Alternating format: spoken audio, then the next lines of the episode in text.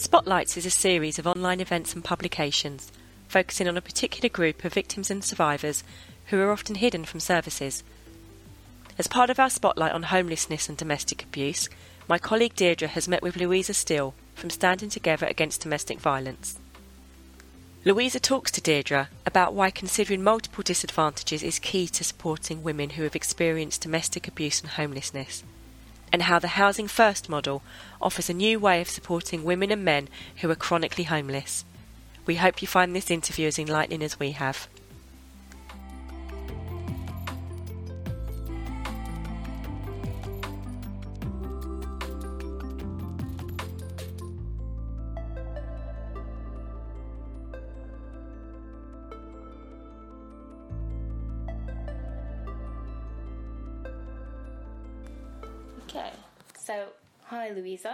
You for joining me today to talk about homelessness and domestic abuse.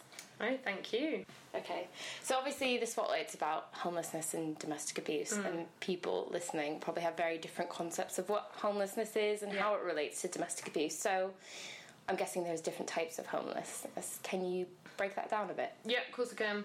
Um, so, um, homelessness, I think a lot of people picture um, kind of a typical homeless person as generally being male Yeah. um, and generally being, so what we would say a rough sleeper. Yeah. So, somebody that uh, literally sleeps outside um, and doesn't have um, a fixed address.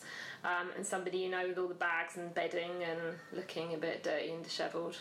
Um, so uh, that is a category of homelessness, rough sleeping. Okay. Um, and those are the people you'll see kind of bedded down in doorways and things like that. Um, there's also uh, uh, so uh, people that are in hostels are, are, are also classed as homeless Yeah. as well. You're still homeless if you're in a hostel, um, and there are lots of different hostels uh, for kind of depending on the needs of the client. So hostels for clients with quite complex needs, Yeah. mainly support needs around mental health, or drug and alcohol, um, and um, those that are kind of need less support and are kind of ready to live independently or Yeah. semi-independently. Um, there's also, and this is quite pertinent for women, um, hidden homeless. Okay. So um, this is a category of homeless people, and as I say, it's uh, women are much more likely to stay hidden for longer. That will be sofa surfing. Um, they will be uh, staying with friends, acquaintances. They'll be in crack houses. They'll be wherever they can be to not be on the streets. Um, and those don't get counted as much because obviously um, they're not out there and maybe they're not accessing services either. Um, and women are much more likely than men to stay hidden for longer because obviously um, for women the streets is an absolute last resort. Yeah. They will do whatever it takes to stay off them because it's more dangerous for women on the streets than it is for men. Um, so those are the kind of main categories. And as I said, the hidden homeless, there's less known about it and it's kind of less counted. Because they're less obvious because they don't want to be on the streets. Yeah, Because they're vulnerable there. yeah, and not maybe not accessing services as well. Yeah. Okay, so they're not being counted. exactly. Yeah. And your work at Standing Together is around housing first Yeah, and women and girls who are homeless because of violence and abuse who are also also experiencing multiple disadvantages. Is that correct? that is correct. Yeah, um, some of them maybe not homeless because of domestic violence Yep. and abuse, but have definitely experienced that often at multiple points throughout their lives. Yeah. and that's also not taking away from the fact that domestic violence is a major cause of homelessness for many women as well. Okay. Yeah. So just to break that down a little bit, maybe starting out with the women, what is multiple disadvantages? This defines um, severe and multiple disadvantage, uh, serious social problems. Yep. Um, so those social problems could be child poverty, kind of growing up in a really disadvantaged background, Yep. socioeconomic background. Um, they can be um, domestic violence, experiencing violence and abuse. Um, uh, it can be uh, childhood sexual abuse um, and trauma from childhood. and it's looking at how all those adverse experiences act in a mutually reinforcing way, and all of those things acting together change the experience of that person um, and change the solutions needed to deal with it. They act together to to, to make it very difficult for you to get support, um, and also the way that um, services are structured being very single issue Yeah. focused, um, your experience doesn't meet that. Yeah. Um, because your homelessness, your domestic violence, your childhood sexual trauma, um, your uh, drug um, addiction all create kind of they, they, they band together to create a completely different experience that single issue services find it difficult to address. So you're looking at women who are experiencing violence and abuse, they're experiencing homelessness, Yeah. and you're looking at Housing First as a response to that. What is Housing First? Because I'm guessing a lot of domestic abuse practitioners might not know of that concept.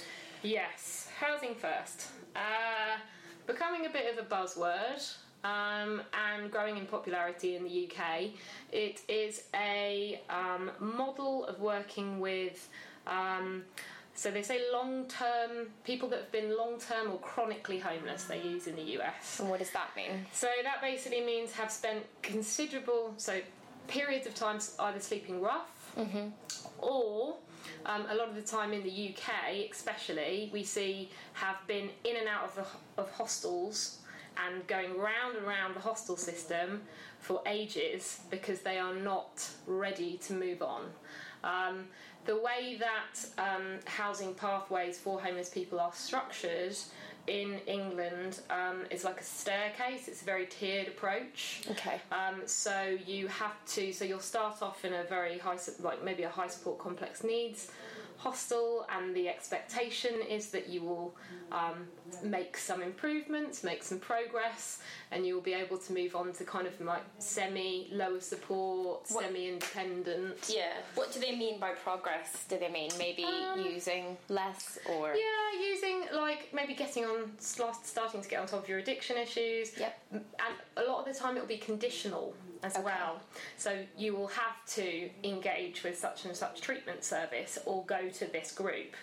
Um, and for um, for people that have been homeless for a very long time um, and who have little reason to trust services, Yeah. um, this is not something that's feasible uh, Okay. for them. Um, and that's why they end up not being able to progress, and then they're just, we say, getting stuck in the revolving door.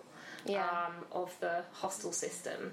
Um, so, Housing First is for those clients. Yeah. Um, now, basically, what Housing First does, um, it actually originated in the US um, for uh, patients with like quite chronic, complex mental health needs, um, and it's now all over kind of the US, Canada, Europe. Um, and what it does is it works on the premise that if you give somebody their own home, um, it will provide them a platform to make other positive changes in their life once they've achieved that stability. Because if you ask a homeless person what they want, they're going to tell you they want they want somewhere to stay or a home or a flat. As anybody would. Exactly, yeah, because it's, a, it's housing is a basic human right, um, and that's where housing first starts from. Yeah. So if you if you give someone that, you will start to see them make gains um, in other areas. So they might. You know, go to a drug treatment service and get on a script for the first time in years. Register with a GP. You know, start dealing, um, start going to the hospital and having scans and you know things like that. Um, but obviously, the other aspect of Housing First is these people aren't housing ready, so they need intensive support to help them maintain that tenancy. So, another key aspect of Housing First is that you have a Housing First worker there, um, and the caseload for Housing First workers is quite small compared Okay. to others, so it's like five to seven recommended Okay. uh, clients to per caseworker because the support is so intensive. Is it Um, quite holistic? Oh yeah. Yeah. you do absolutely everything. Yeah. Um, you, you know, uh, I was a housing first worker at St Mungo's for two years, uh, and I had five clients. Um, and it would be things like taking them to the doctors, um, uh, what else? Mental health appointments, um, going to get their uh, methadone scripts with them, going swimming, playing golf. it's Lovely. really it's it's a really it's looking at the person and then it's surrounding that person with wraparound support. Yeah. Um, and you do build, you know, quite strong relationships um, with these clients that are based on trust. Yeah. Um, and the whole model is underpinned by a philosophy of choice and self determination. Okay. So the client leads. Right. Um, so yeah, and it does work very well. Um, Yeah. I think it's seventy to eighty percent tenancy sustainment um, in England, um, and considerable progress made with substance use issues and um, outcomes around health. That makes common well. sense. I mean, Yeah. how can you really deal with the other issues Yeah. in your life if you've not got somewhere to Yeah. sleep at night, or knowing that having somewhere to sleep at night Yeah. is dependent on you taking care of all these other things? Exactly. Yeah, exactly. There's a move in homelessness to make it more person centered. Yeah. Uh, and make it more around, you know, psychologically informed environments and trauma and things like that. Um, but there's still, uh, I think, um, an issue around listening to what clients want and being led by the client. Yeah. And Housing First really puts the clients in the middle and goes from there, Mm. basically. Yeah. I think that's a change for a lot of organizations Yeah, that work is. with vulnerable people to not Yeah.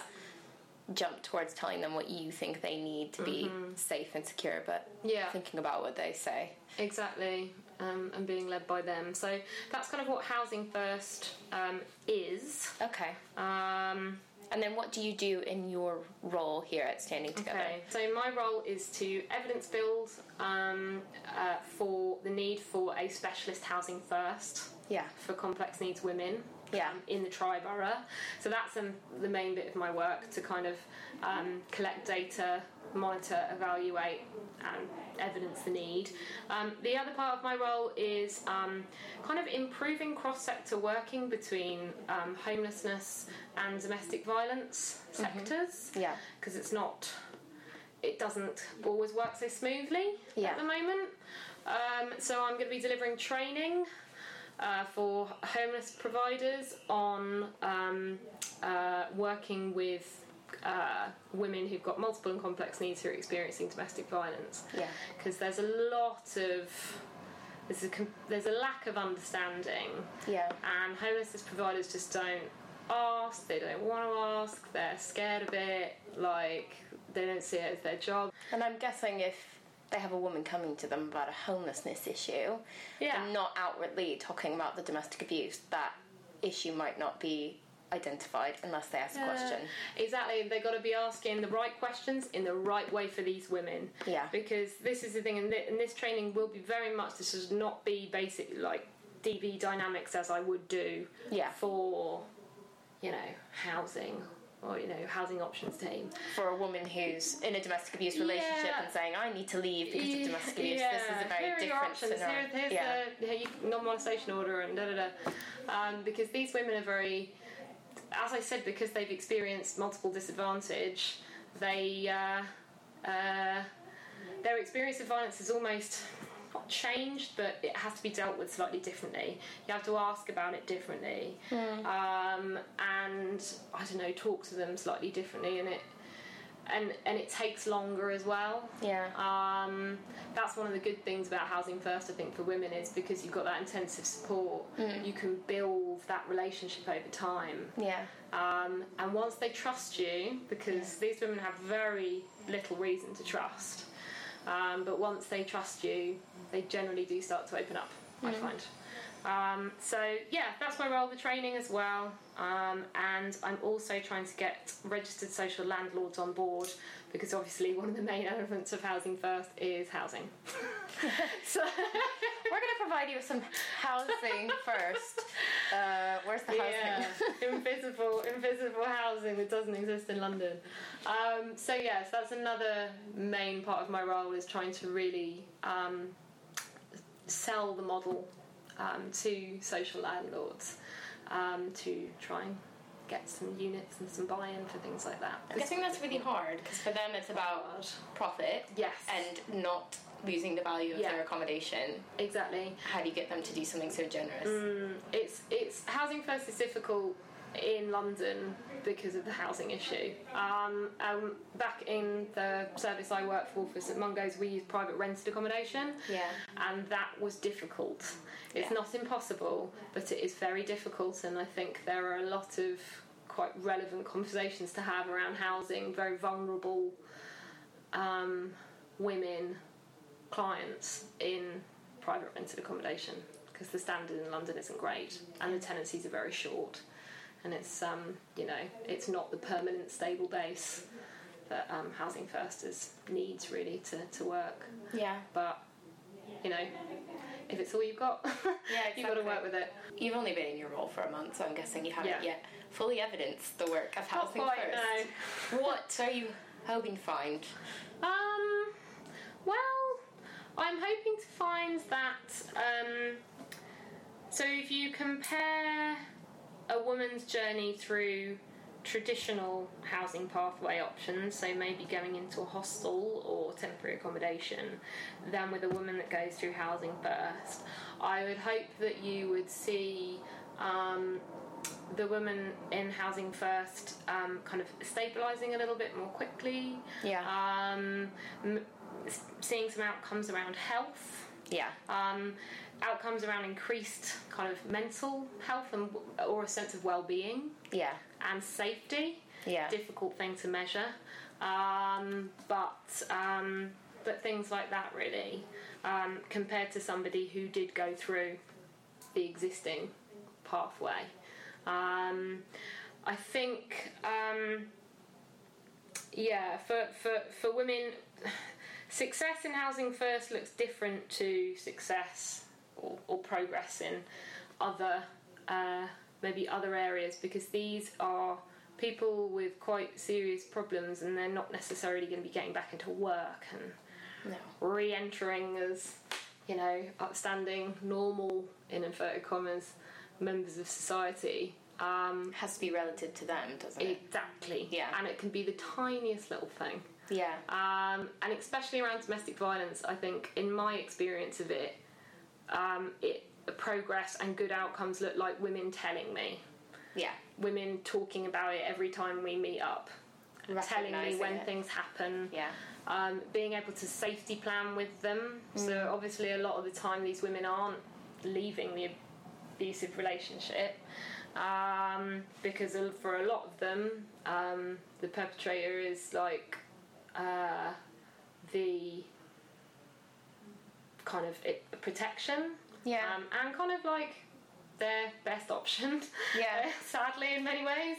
Um, so about safety planning with them, and it's a very slow chipping away piece of work. Chipping away is not the right phrase.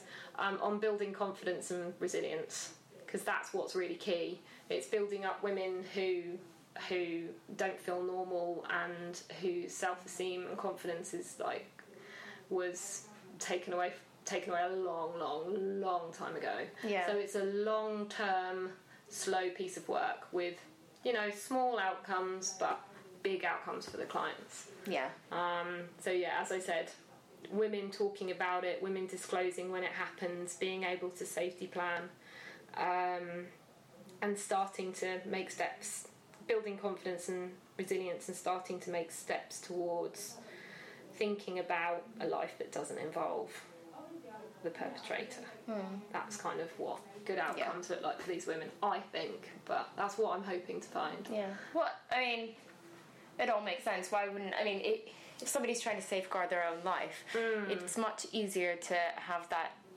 n- known perpetrator and how to know how to deal with it and have somewhere to live than Yeah. the unknown of being homeless on the streets with who knows how many perpetrators with nowhere to hide or go. Exactly, and I think this mobile. I think the mobile advocacy. One of the key things that came over from the learning from the US was that women are survivor-led advocacy. Women are their best advocates. Yeah. they know the perpetrator the best, um, and therefore they should be leading on, on, on on their support. As they always should. Be Yeah. In the middle of their safety plans, as they always should.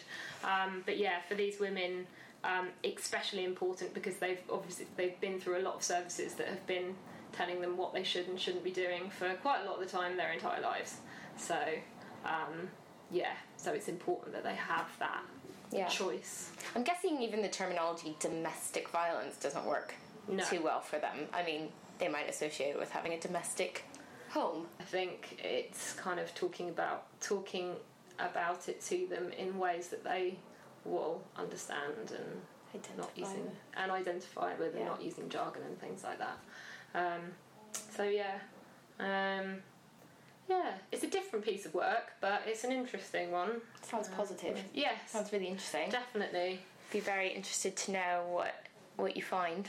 Yeah, um, yeah, I think I'd already had some ideas on it because before I took this role, I was doing some research and uh, into women's experiences of the Housing First model. Yeah. Because at the moment, there's only two Housing First projects in the UK that works only with women. Okay. Um, one of them works with female offenders or women at risk of offending up in Manchester. That threshold. That's the one. It's great.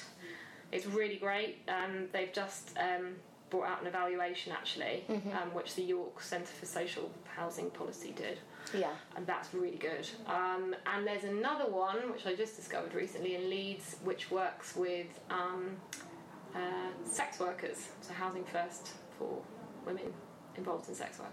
Wow. Yeah, That sounds really good. I know. It's amazing. Sounds really innovative. yeah. cool. Okay. Well, thank you for talking to me. No worries. It's been great. Thank okay. you. Thank Thanks. you.